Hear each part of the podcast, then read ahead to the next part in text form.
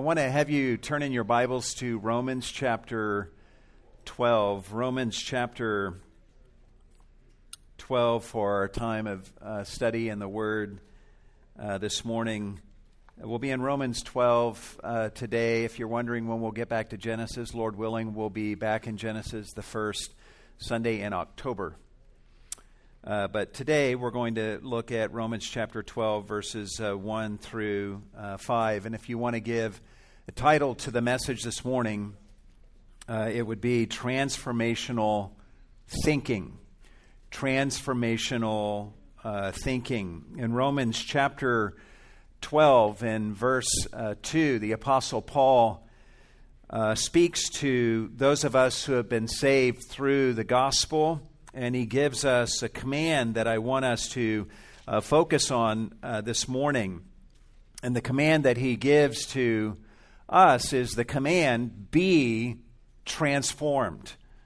Literally, we can translate the command be being continuously transformed. And there are several things that we ought to be thinking about when we're confronted by this command from the Lord through the Apostle Paul to be transformed. In fact, if you don't mind, I'd like to give you 11 of those things to think about. Um, first of all, uh, the mere fact that Paul would give us this command to be transformed alerts us to the fact that evidently we're not perfect yet. Uh, if I came up, in, in, fact, I would say that this uh, command implies a criticism of sorts, does it not? If I came up to you and I, I said to you, please change, you would take that as some sort of criticism, right? Well, we need to feel something of that critique and this command from the Lord, and uh, from the Apostle Paul uh, this morning as we look at Romans chapter 12, verse 2. Secondly, the fact that this command is given to you indicates the fact that you need to change. All of us sometimes can find ourselves wishing that other people would change or wishing that our circumstances uh, would change. But in verse 2, Paul looks at you and says, You be transformed. The greatest need in your life right now is that you be transformed. The greatest need in your family right now is that you be transformed. The greatest need in your marriage right now is that you be transformed. The greatest need in our church right now is that you be transformed. The greatest need in your care group this ministry year is that you be transformed. The greatest need in that conflict situation that you find yourself in right now, or in whatever your circumstances are, the greatest need is that you be transformed. This is the way each of us ought to think about ourselves as we look at this command. We all need to feel Paul's, the Apostle Paul's bony finger pointing at us when he delivers this command to us to be transformed. We come to Paul and we're ready to work through our list of all the people in our lives and the circumstances in our lives that need to change. And Paul waves that off and stares us down and says, You be transformed. Thirdly, a third thing that we should think about when we look at a command such as this, to be transformed, is that this command to be transformed evidently means that transformation is possible. And we know that simply because God gives us this command. He doesn't give us his commands like this to frustrate us. We need to see a promise inside of every command of God that is given to us as his people. When Peter, for example, was in the boat in the midst of the storm on the Sea of Galilee, he saw Jesus walking on the water, and he said to Jesus, Lord, command me to come to you on the water. And Jesus answered and said, Come. And guys, that command was all that Peter needed from Jesus. He didn't need Jesus to explain to him the physics of how it would be possible for him to walk on water to get to Jesus.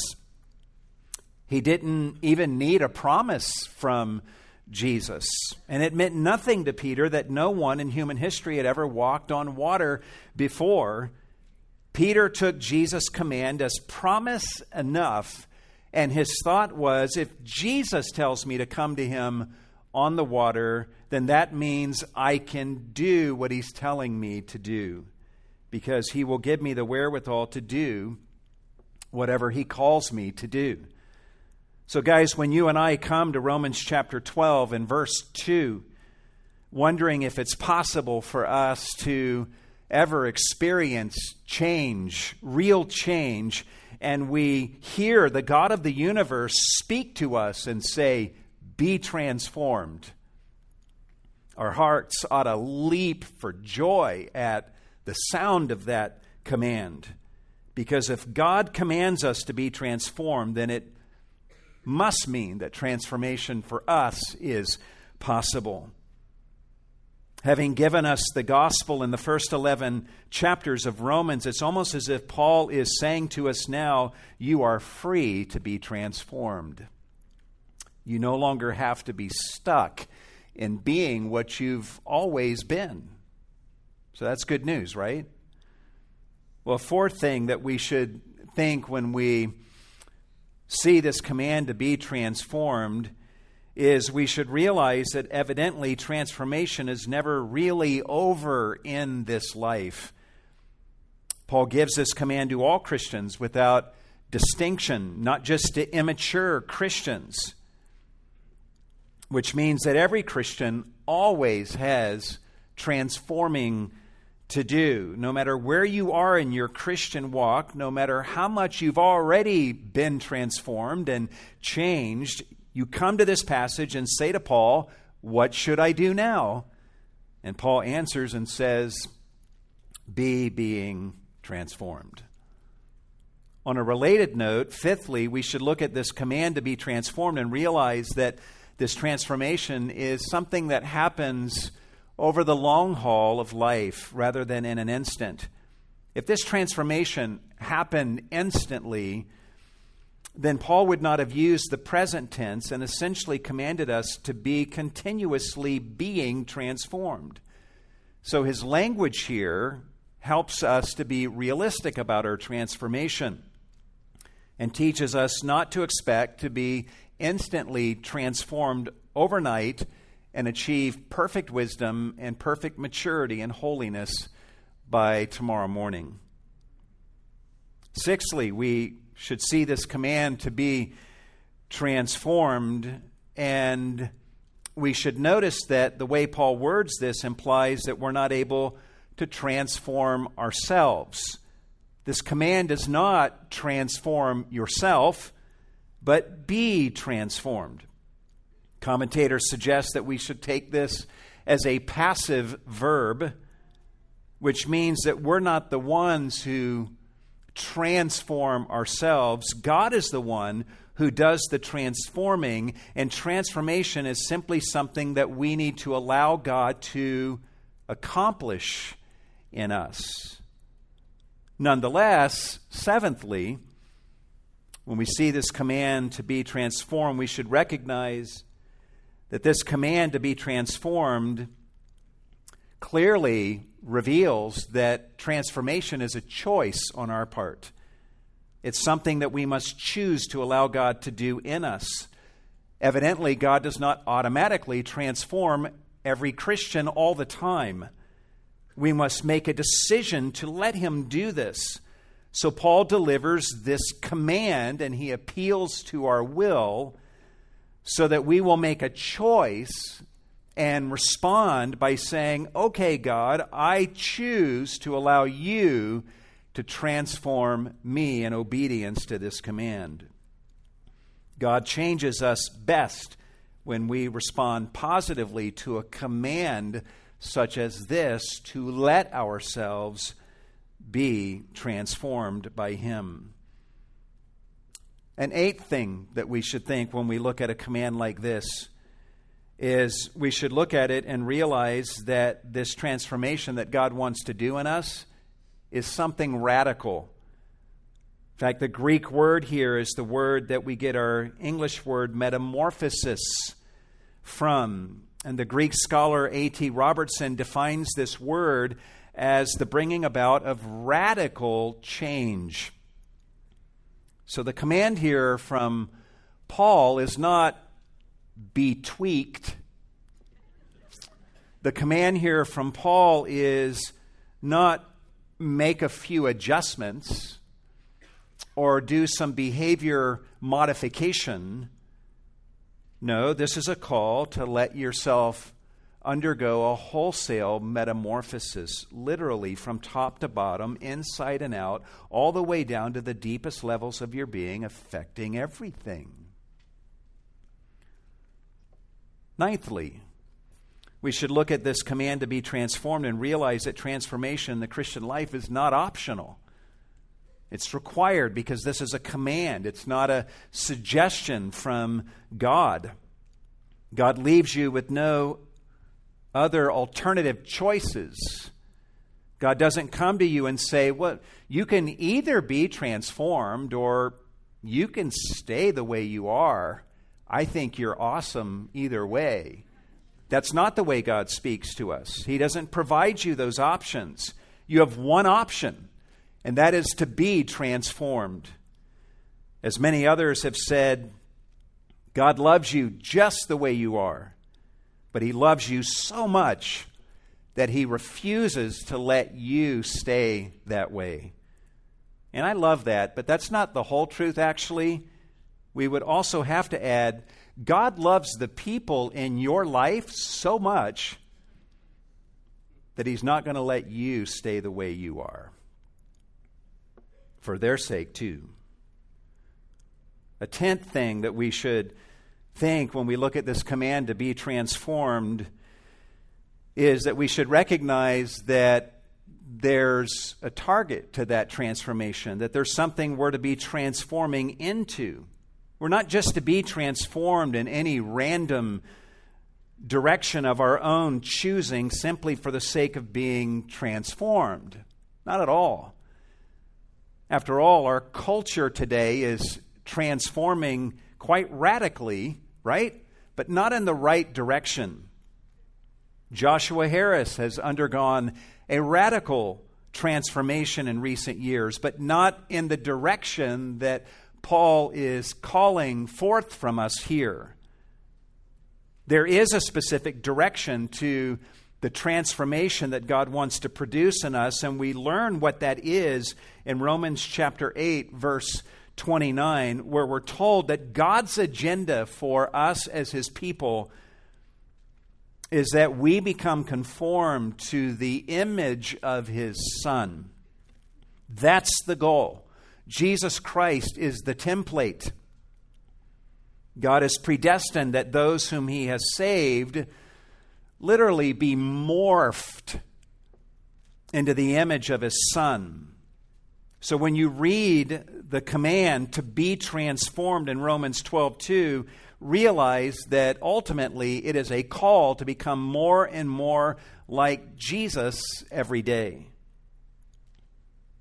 And the 11th thing that we should think when we look at this command to be transformed is the thought, which is a question, and that is how do I make this transformation actually happen? And fortunately, Paul answers this question for us. Paul tells us to be transformed by the renewing of your mind. So, evidently, transformation into the image of Christ is something that's routed through the mind. If we renovate our minds, then we will experience transformation into Christ likeness.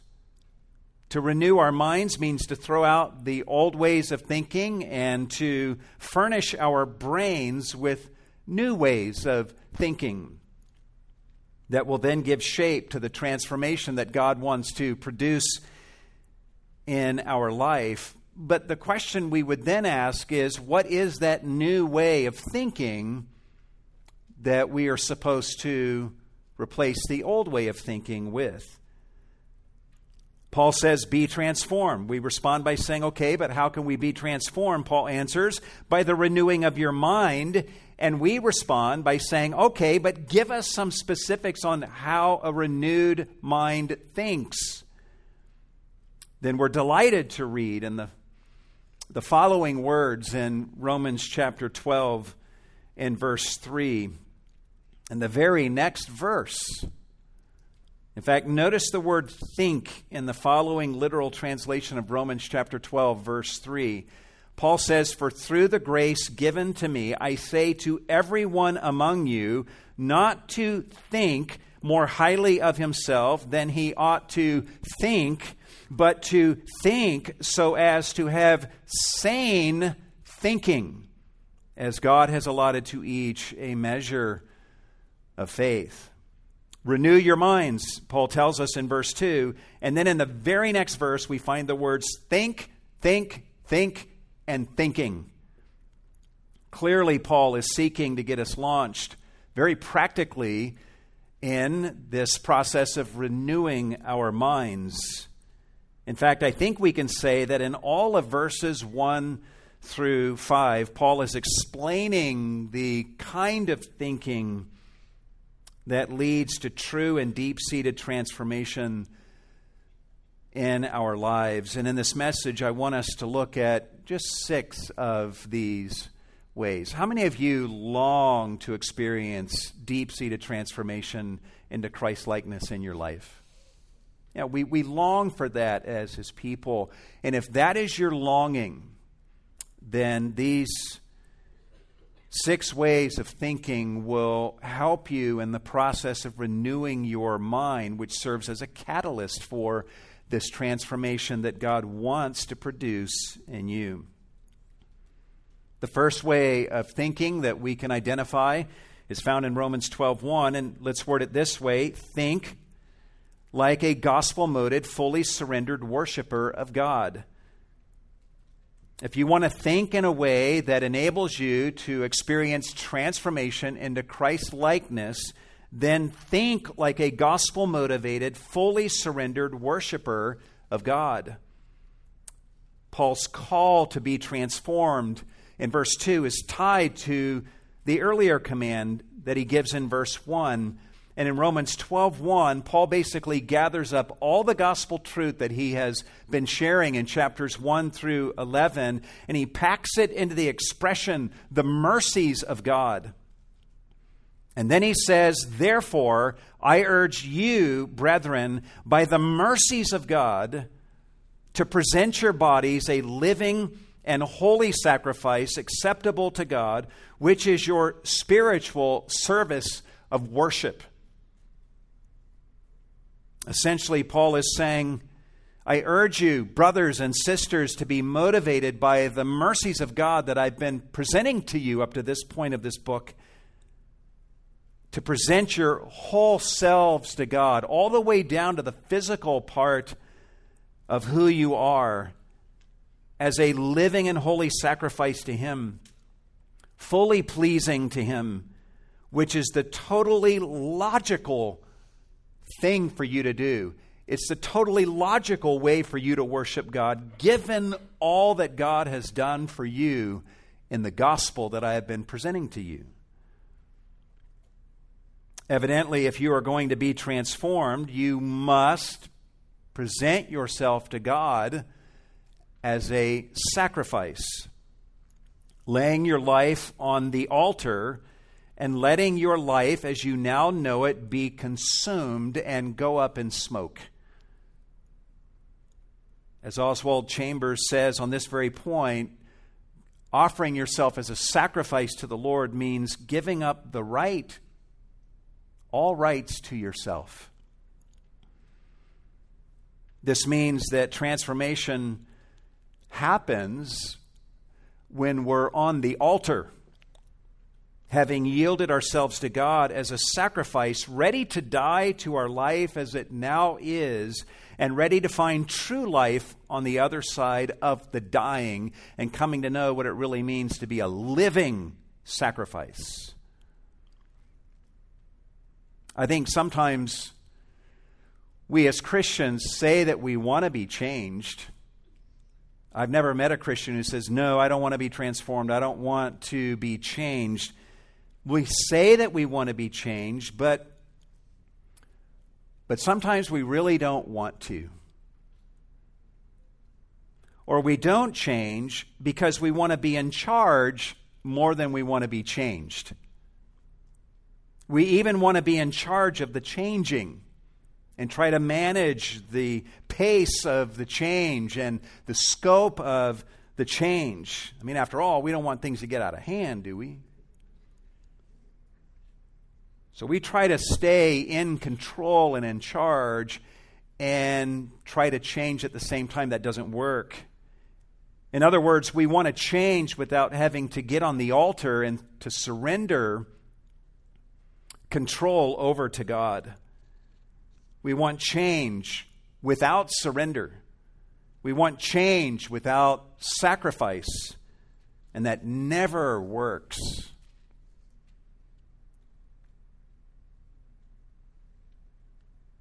When an animal was laid on the altar of sacrifice, it had no control. Completely surrendered to the Lord, to whom that sacrifice was being offered, and to the one who was presenting it. It's evident from Paul's language here that transformation happens when we surrender our lives to God and make our lives an offering of sacrificial worship to Him, with Him at the center and with Him on the throne, with Him as God. You see, when we are at the center, when we are pretending to be on the throne, we don't change for the better. We're too busy trying to get God to change, or to get other people to change, or to get our circumstances to change. But when we assume our place as a worshiper of God, fully dedicated to Him and surrendered to Him, giving control to Him, guys, that's when we are free to become the truest and the freest versions of ourselves. That's when we are most pliable and transformable in the hand of God. There's one other thing worth pointing out here from verse 1. Let me just read this verse to you again. Paul says, Therefore, I urge you, plural, brethren, plural, by the mercies of God, to present your bodies, plural, a living and holy sacrifice, singular that's what you would find in the Greek text, though you don't see that in all the English translations. Paul's move from the plural to the singular indicates that if Paul were speaking to us, to this audience this morning, he would not be calling for 500 separate sacrifices to God.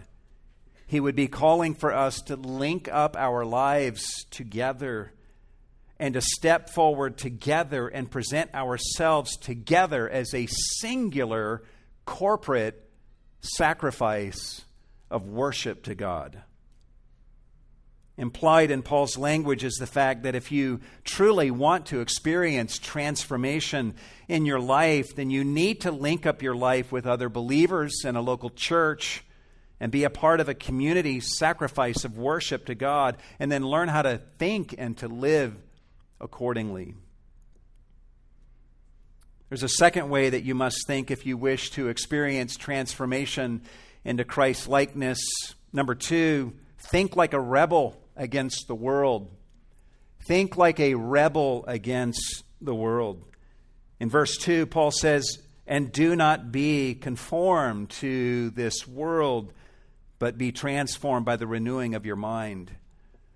Guys, if you wish to be transformed, to be more like Christ, you must recognize that there's an obstacle in your life to that transformation. And that obstacle is the world, which is always seeking to press you into its mold, a mold which is the exact opposite of Christ's likeness. What makes the world so powerful is that there is something within each of us that resonates with the world. And so to resist the influence of the world means to resist not only the influence of the world from the outside upon us, but also to resist the fleshly impulse within us that resonates with the world and its messages. We call this worldly impulse within us the flesh that all of us have. So, if we want to be transformed, we need to develop the mindset of a rebel and rebel against our natural fleshliness and against the spirit of the age in which we find ourselves. We need to stop just sitting and waiting around for us to feel 100% totally disposed to holiness and to transformation. We'll always know there's a part of us, our flesh, that doesn't want to change, that we have to rebel against, and there's a world around us that doesn't want us to change that we have to rebel against. So we have to develop the mindset of a rebel and rebel against these things rather than giving into our flesh, calling its desires good. We choose to agree with God and rebel against our world loving flesh and our flesh loving world. The Christian life is, amongst other things, it's a life of rebellion against your flesh and against the world. When the world says you should listen to your heart and just do what your body is telling you to do, we respond by saying we will listen to God and do what He tells us to do. If the world says to us, go ahead and cheat a little bit here in order to get ahead, everybody's doing it. We respond by trusting God and doing the honest thing and leaving the outcome to God. When the world says to us, if you want to be respected and polite company, you need to respect everyone's truth as true. And you must acknowledge that there are many legitimate paths and ways to God. And when the world says that to us, we respond by essentially saying, Our master tells us differently. And we choose to believe him when he says that he is the way, the truth, and the life, and that no one comes to the Father except through him. Guys, don't just naively embrace whatever the world throws your way. And whatever desires you see cropping up within you and surfacing, that's not your destiny.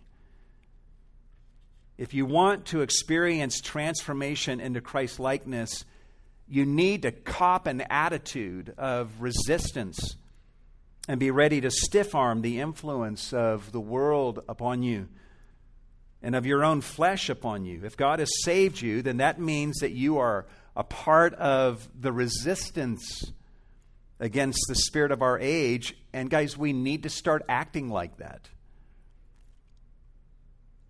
There's a third way we must think if we wish to be transformed into Christ likeness. Number three, think of the will of God as a most desirable thing.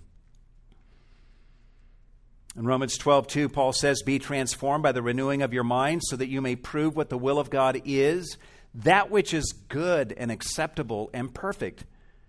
You see, the world wants us to think that its dictates, that its will is good and acceptable and perfect. But Paul teaches us here that if we want to be transformed by the renewing of our minds, then our thinking has to be that no, it's the will of God that is good and acceptable and perfect.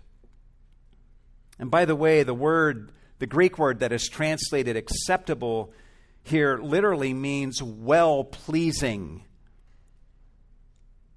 In other words, the will of God is not just pleasing, but it's extremely pleasing and good and perfect And you need to be convinced of that. And notice the grammar of Romans 12, 2. Paul calls us to be transformed by the renewing of our minds so that, in other words, with this aim, with this purpose in mind, the path to personal transformation involves us looking at the will of God and believing that it is good and extremely pleasing and perfect, and then allowing God to transform us consistent with His will so that our lives can become a living demonstration of the truth that His will is the best thing of all. So, if you really want to change, guys, make this your prayer to God. Come to God and say, God, I'm offering my life with full abandon as a sacrifice to you, and I'm giving you permission to radically transform me so that I can prove in my own experience that your will is good and well pleasing and perfect. My own will is not so good. It's not perfect. It's not ultimately well pleasing. Your will is. And I want your will over mine. I want your will over the world's will. There's a fourth way that we must think if we wish to be transformed into the likeness of Christ. Number four, think humbly with gospel sanity. Think humbly with gospel sanity. In verse 3, Paul says, For through the grace given to me, I say to everyone among you, not to think more highly of himself than he ought to think, but to think so as to have sound judgment. Be transformed by the renewing of your mind, Paul says. And then the first thing he says after that is that we are not to think more highly of ourselves than we ought to think. It seems here that thinking humbly is a critical step to renewing our minds and positioning ourselves for transformation, right? Evidently, prideful thinking is an obstacle to change. People who are proud don't change, they just become harder and more fixed. They're too proud to even see the need for change. They just see all the ways that other people need to change, or they complain about how their circumstances need to change. So Paul says, think humbly. Don't let yourself think more highly of yourself than you ought to think. Because if you do, then your pride will keep you from experiencing transformation into the image of Christ. How should we think instead of thinking more highly of ourselves than we ought to think? Paul says, I say to everyone among you not to think more highly of himself than he ought to think, but to think so as to have sound judgment. Literally, this command reads think into sane thinking, as opposed to insane thinking. In other words, set your sights, Paul says, on sane thinking, and then start thinking your way into being a sane thinker. From Paul's language here, we learn that we can get to a place of sanity in our thinking, but we have to think ourselves there. But what is sane thinking? Well, it's clearly the opposite of prideful thinking, right? Paul says, Don't think too highly of yourself, and then immediately says, But think so as to have sane thinking. So the contrast here obviously tells us that sane thinking is at the very least humble thinking, and that prideful thinking is a species of insanity for a Christian. But, guys, sane thinking is more than just thinking humbly. Think about what it is that makes a person's thinking sane as opposed to insane. I mean, what is insanity? Insanity represents a loss of touch with reality. And an insane person thinks in a way that is inconsistent with reality.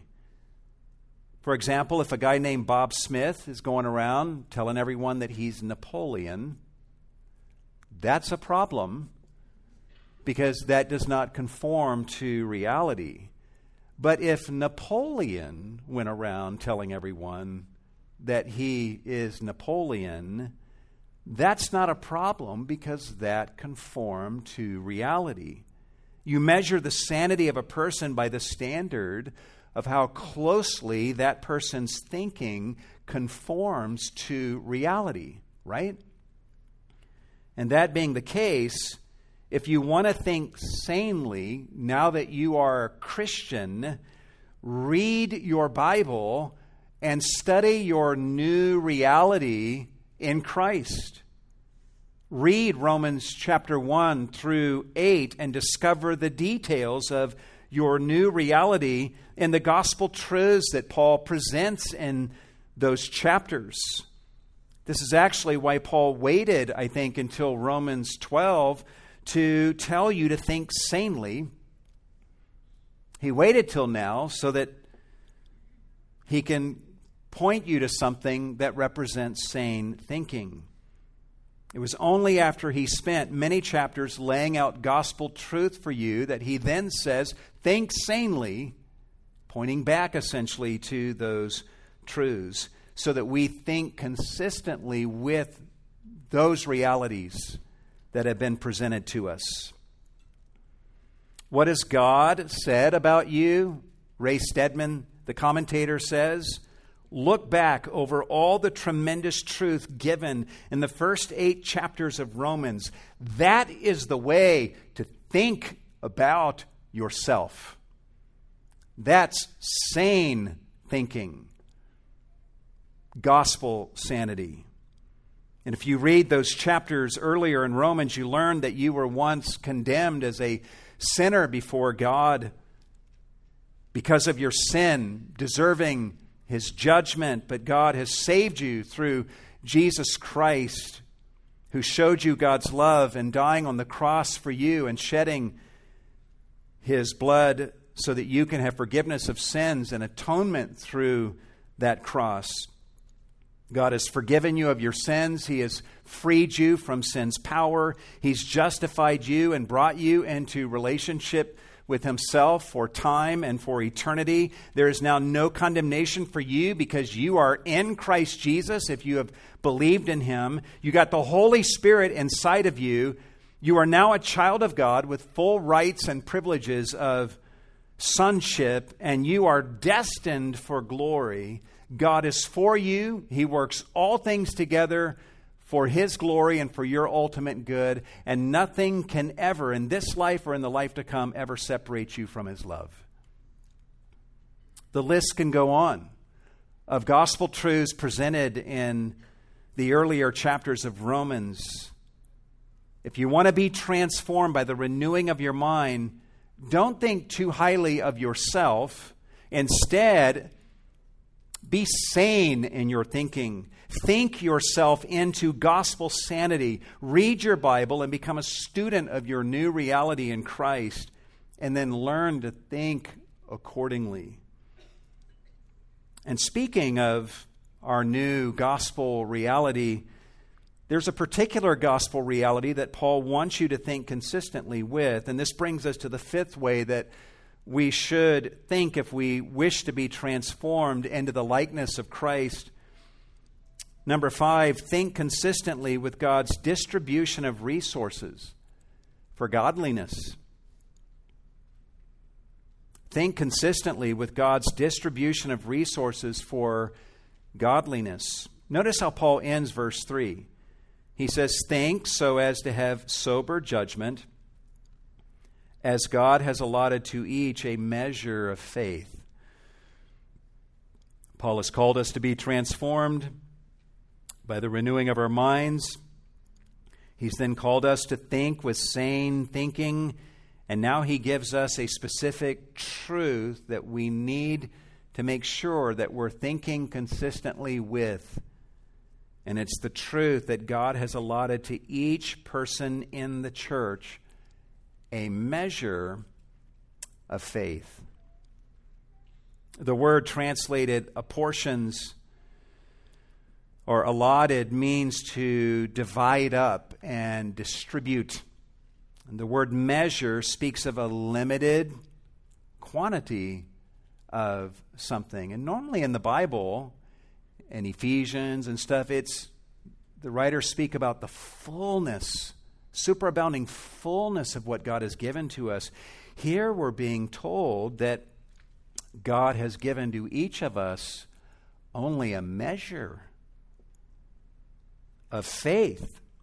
And the word faith is used here in the objective sense, speaking of Christ, who is the object of our faith, and the fullness of provision that we receive from God through Him for life and for godliness.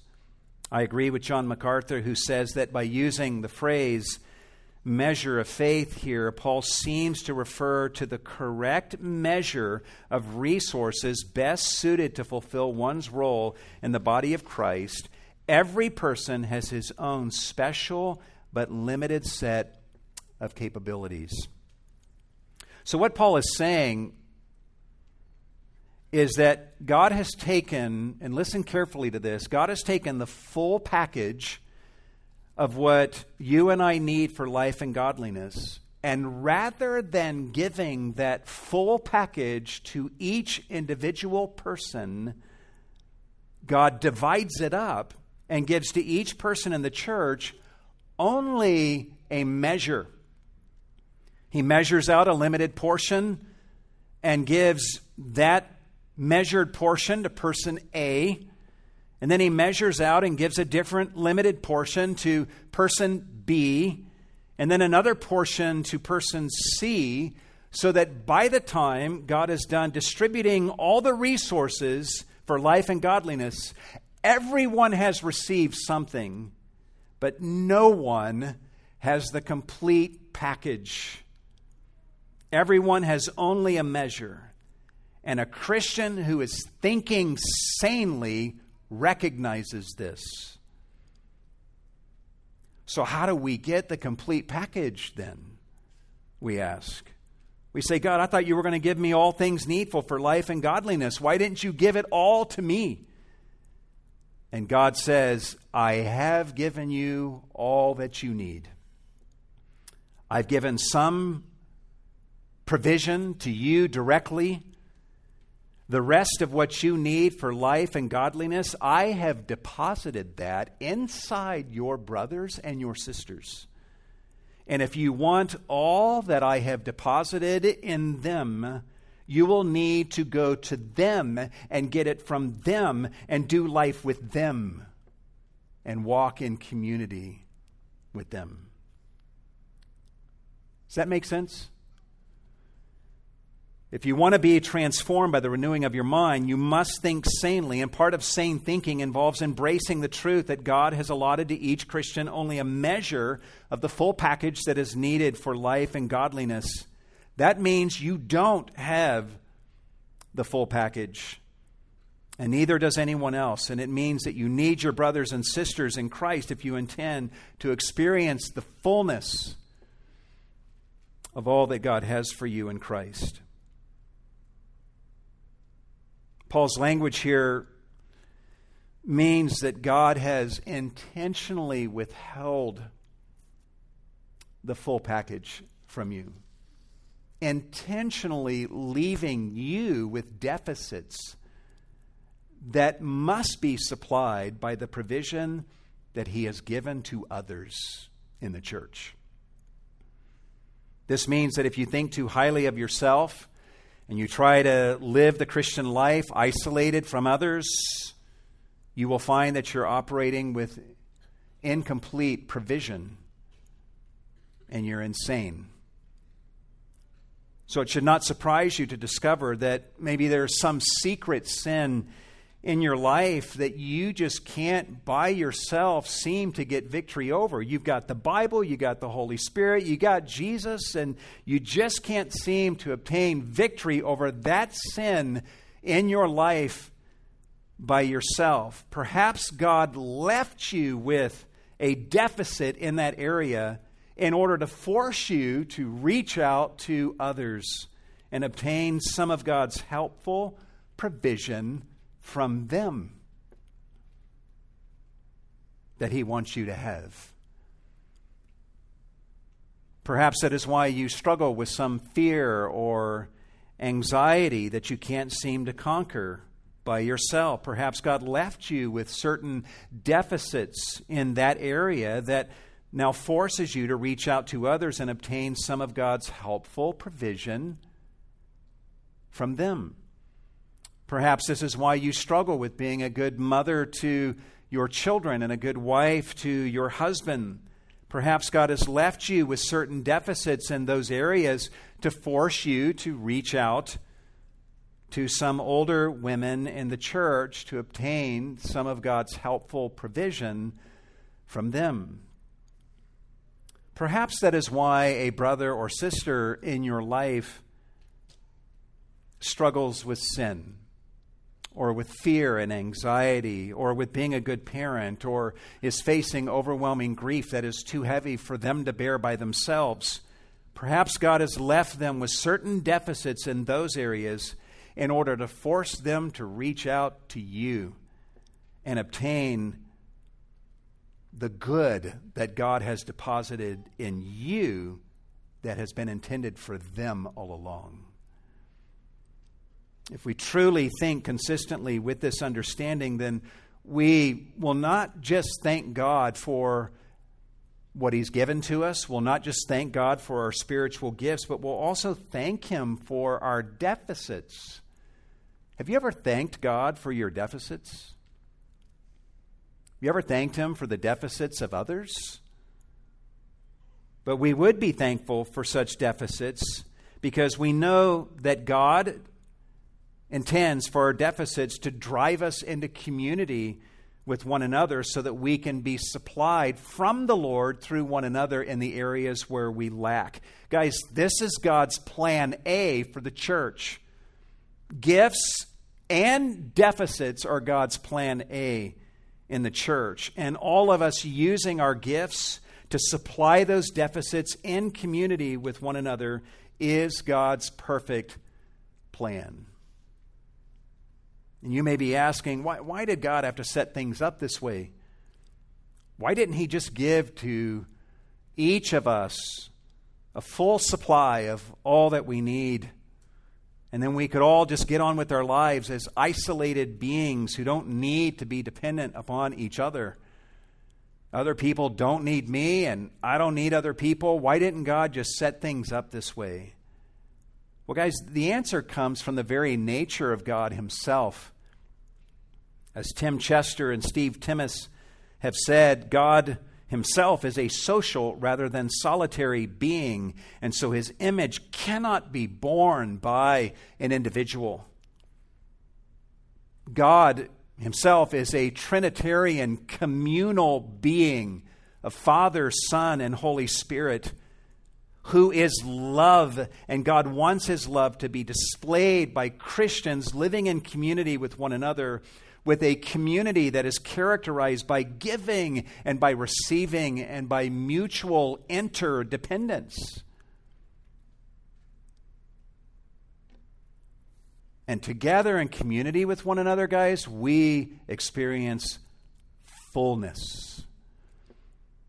So let's not lose sight of Paul's flow of thought here. He tells us to be transformed by the renewing of our minds and then starts telling us how to think. And before we know it, he's telling us that part of renewing your mind is thinking humbly, thinking with gospel sanity, and thinking in a way that is consistent with the fact that God has given to each person only a measure of the full provision needed so, if we want to experience the full package of God's provision, then we must come together and we must walk in community with each other. A renewed mind knows this and thinks consistently with this. So it only makes sense that Paul would go where he goes in verses 4 and 5, which leads us to the final way that you should think if you wish to be transformed into Christ likeness. Number six, think like a member of Christ's body. Think like a member of Christ's body. In verses 4 and 5, Paul explains what he means when he talks about God distributing to each a measure of faith and why God did that. He says in verse 4 For just as we have many members in one body, and all the members do not have the same function, so we, who are many, are one body in Christ and individually members of one another. Paul is saying, guys, God did with us what he does with our physical bodies. He doesn't give to any one part of the body every resource and every function. He gives to each part of the body particular and limited capabilities and functions, with the result being that the human body, in the human body, there are many members, each having different functions, yet those many members make up one body. In verse 5, Paul then draws us to conclude what amounts to four things about the church. In the church, we are many. In the church, we are one body. In the church, we are one body in Christ. And in the church, we are members of one another. To put it simply, in the church body, there is variety, there is unity, there is identity, and there is fierce belonging. What more could you want? When Paul says that we are many, he's reminding us that in the body of Christ, we're not just many in number, but we're also many in kind. You think of the variety in any local church, including Cornerstone, we're many and varied. We're many in ethnicity, we're many in age and in gender differences. There's only two genders, by the way, but there are hundreds of differences between that. I mean, imagine if Cornerstone were just 500 men or 500 women. No, but God has mixed it up and we're varied in these ways. We are many in terms of differing struggles and needs. We're many in terms of levels of spiritual maturity and wisdom and life experience. We're also many in terms of background and personal history. We're many in terms of gifting and function. We all have different spiritual gifts that have been given to us by God. And He gives us a variety of ways to express the gifting that He has given to us in the church, we experience incredible, dazzling variety, and yet in the church, we also experience unity. In verse 5, Paul says, We who are many are one body in Christ. As the commentator James Edwards says, the human body is not a unity despite its diversity, but a unity because of it.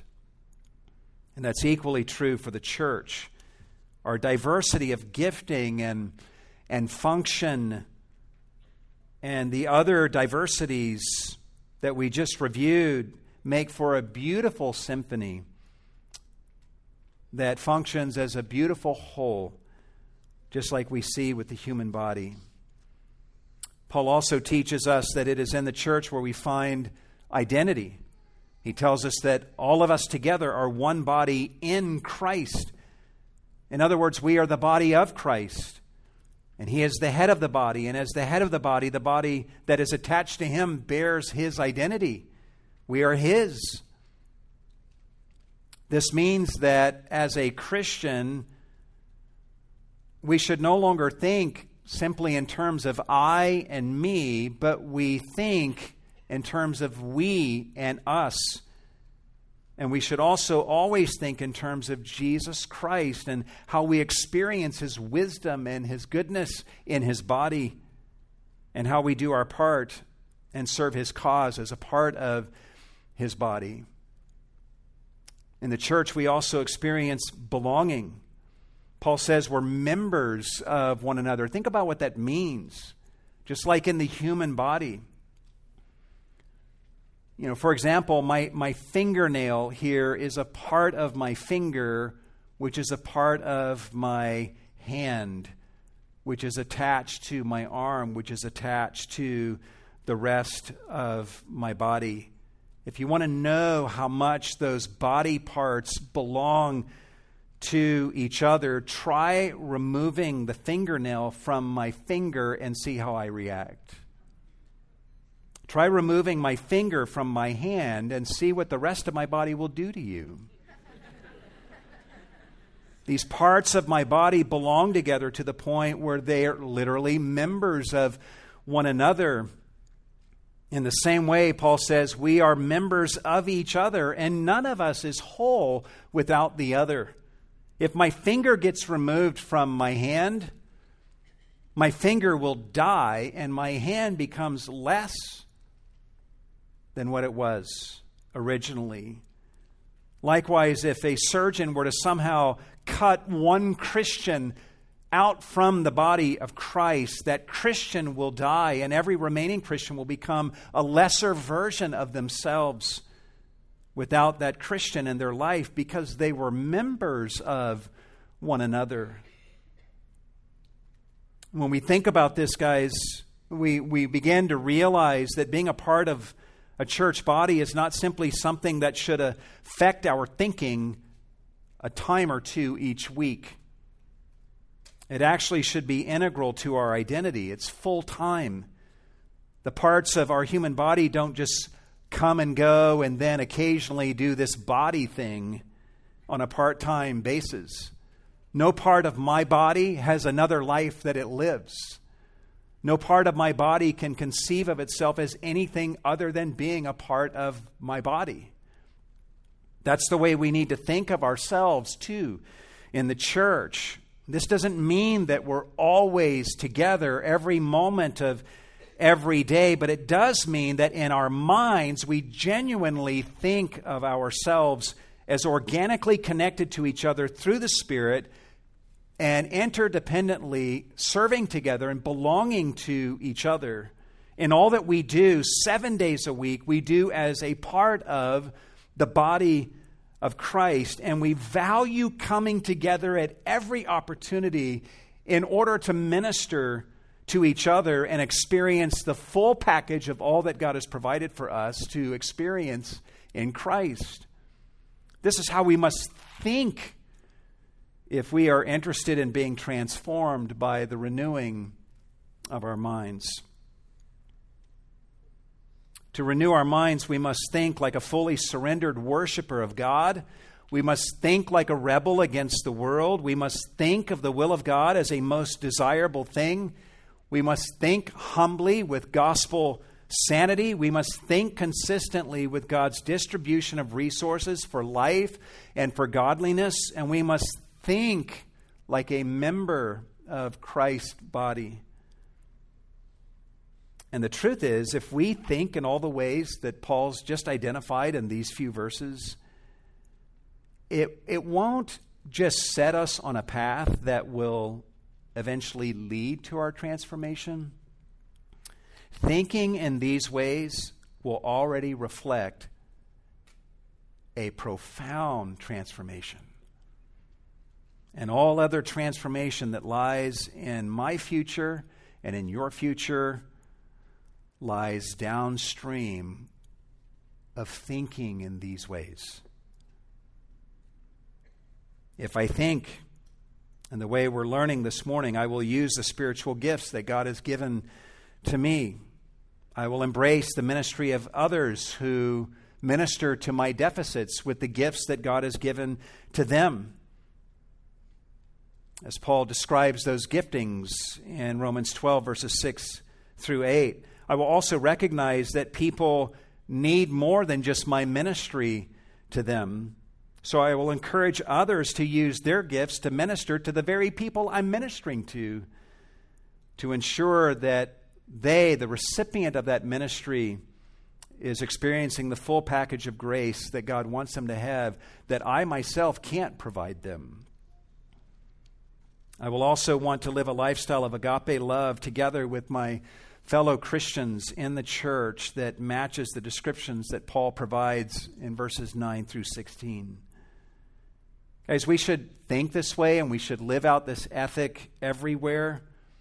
But our, our care groups provide an incredible opportunity and a place for us to think and live this way and experience transformation.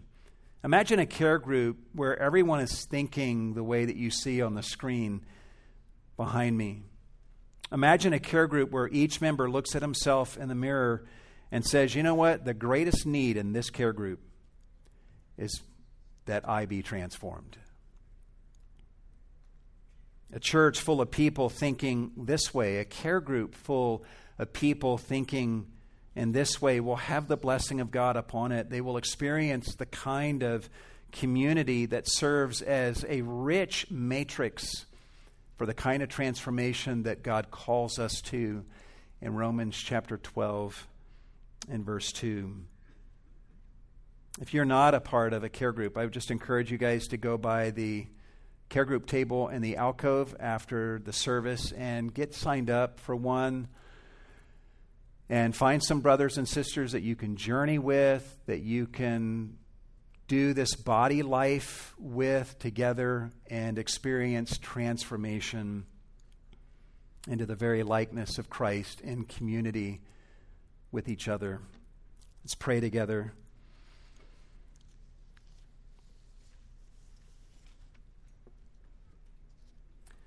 Lord, I know that as we talk about these things, there are some who are here that have never experienced the saving grace of Christ, and I Pray that you would touch their hearts this morning, that they would see their need for you,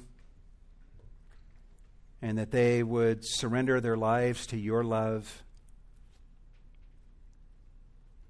and obtain the forgiveness of sins and the salvation that you offer freely through the shed blood of Jesus at the cross.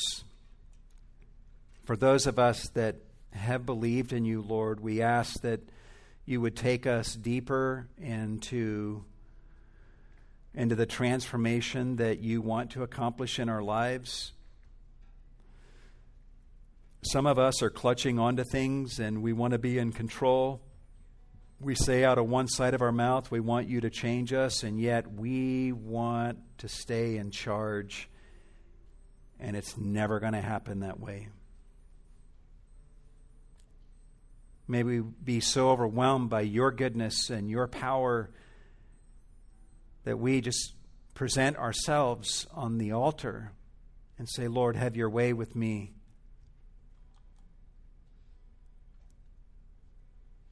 To put you at the center, that we vacate the center and allow you to be there. And then let you manage our transformation